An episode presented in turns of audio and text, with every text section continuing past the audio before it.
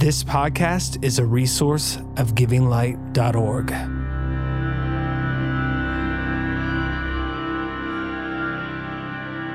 Since the beginning of twenty twenty, we as not only a nation, but as a human race across this whole earth have faced a physical, emotional, mental, and spiritual battle from an enemy whose sole mission is to steal, kill, and destroy literally. You see, I'm a solutions-oriented person, so in my prayer time, I've been asking God, how can I help? What can I do? You see, what is going on in this world is bigger than one person, so what can I do? I want to be a part of the solution. And in a still voice, I heard, love the Lord your God with all your heart, with all your soul, with all your mind, and with all your strength, and love your neighbor as yourself. This phrase is found multiple times in the Bible. Mark twelve, thirty through thirty-one, a teacher of the law had just asked Jesus, of all the commandments, which is the most important? Jesus' response, the most important one, love the Lord your God with all your heart and with all your soul and with all your mind and with all your strength. The second is this, love your neighbor as yourself. There is no other commandment greater than these. Now, another place it's found is in Luke ten twenty-seven. An expert of the law asked Jesus, what must I do to inherit eternal life?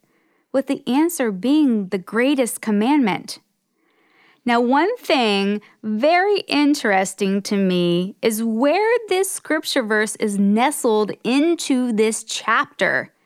Prior, Jesus was talking about the harvest. Verse two, the harvest is plentiful, but the workers are few. Ask the Lord of the harvest, therefore, to send out workers into his harvest field. Then, right after, when the expert of the law asked Jesus, well, who is my neighbor? Jesus answered in a beautiful parable of the Good Samaritan. Our neighbors are not only those we know and we love, but also total strangers, those that have been robbed, beaten, and broken, who are naked, half dead at their lowest point. Love them, feed them, protect them, provide for them, care for them. And let me take it a step further. In Luke six twenty-eight, it says, bless those who persecute you and pray for those who spitefully use you. It is important for you and I to be continually self-assessing. Are we in line with the truth that's in the Word of God or not?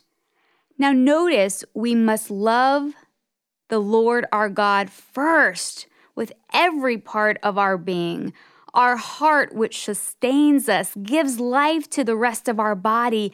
Our mind, which is our thought life. Our will, which is where we make our choices.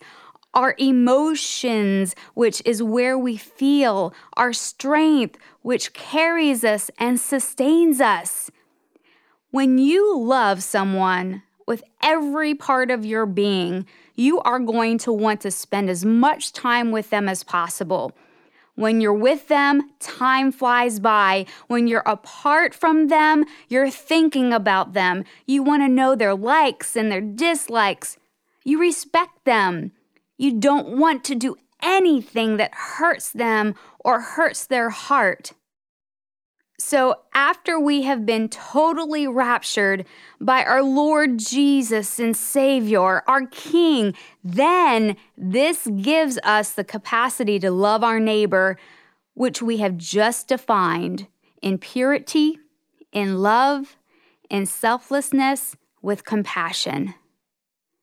Now, lastly, I have found through meditating on this scripture is that my opinion doesn't matter. And no offense, your opinion doesn't matter too. Now, before you tune me out, let me explain.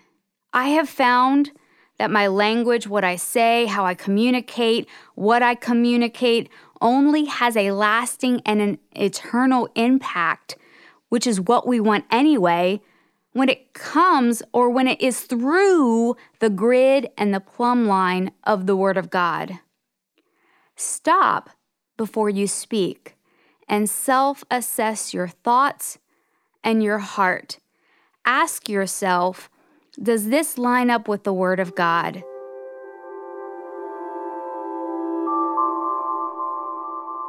God, I pray for everyone within the sound of my voice. I pray that your love will captivate their heart, that they will love you with every fiber of their being, that their thoughts will line up with your thoughts, that their ways will line up with your ways, that whatever they say and whatever they do will be from a place of love, love of their King and love for those that you have loved to the point of dying on the cross, so that no one should perish but have eternal life. I pray that each and every one will rise up to be who you have called them to be, to be demonstrators of your presence, to show Jesus to a hurting world that so desperately needs a touch from a loving Savior. Jesus, we love you. We love you so very much. Amen.